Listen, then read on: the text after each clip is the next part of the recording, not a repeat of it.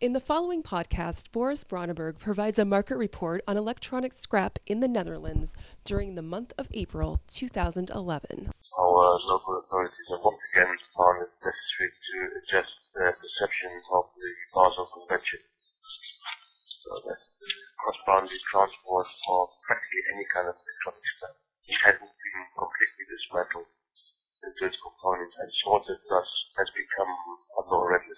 So we have to notify the authorities of the kind of which wasn't the case a few weeks ago.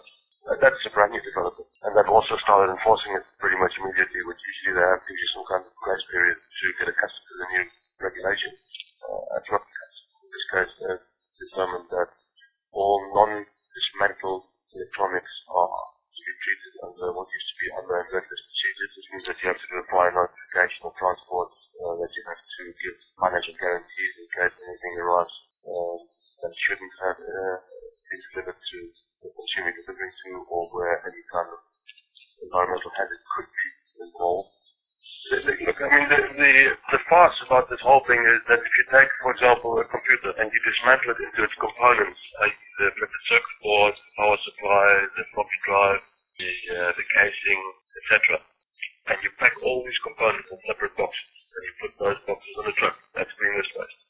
If you do not dismantle the same computer, we're not, I'm not talking about removing any other substances, I'm just talking about dismantling separate.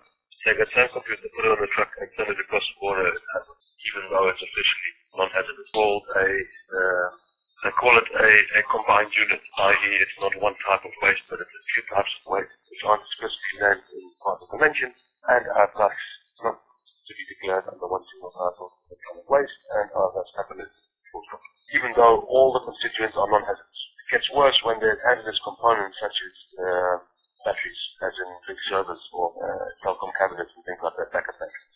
Then it's not amber, but it's red. Once you remove these hazardous constituents, it's amber.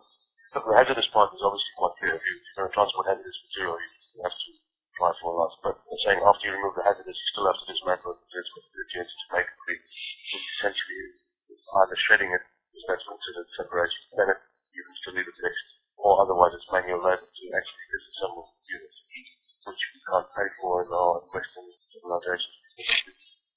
But seeing we don't have any electronic scrap consumers in the Netherlands, we can choose between building a shredder or dismantling.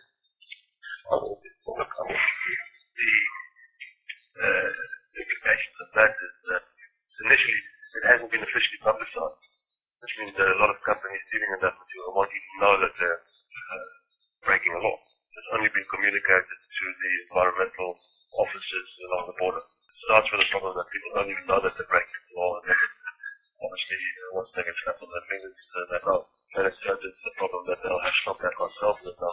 applying for the, the license, the, the notification procedure, will take probably around three months in a normal case. So you either stop buying, or you have to have cash to buy and stock, or you have to have space to stock, etc., etc. Applications are, are quite far reaching.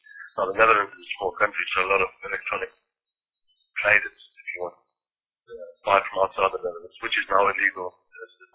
And they usually sell, what usually they have to sell that material outside, unless they sell it to another trade.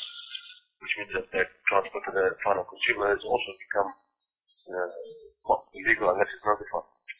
The problem, in my opinion, simply lies in the fact that uh, Basel Convention is not a clear-cut thing, but allows for interpretation uh, in certain cases. And this is coming on because the units are explicitly named in this material, uh, Basel uh, directive or the European directive.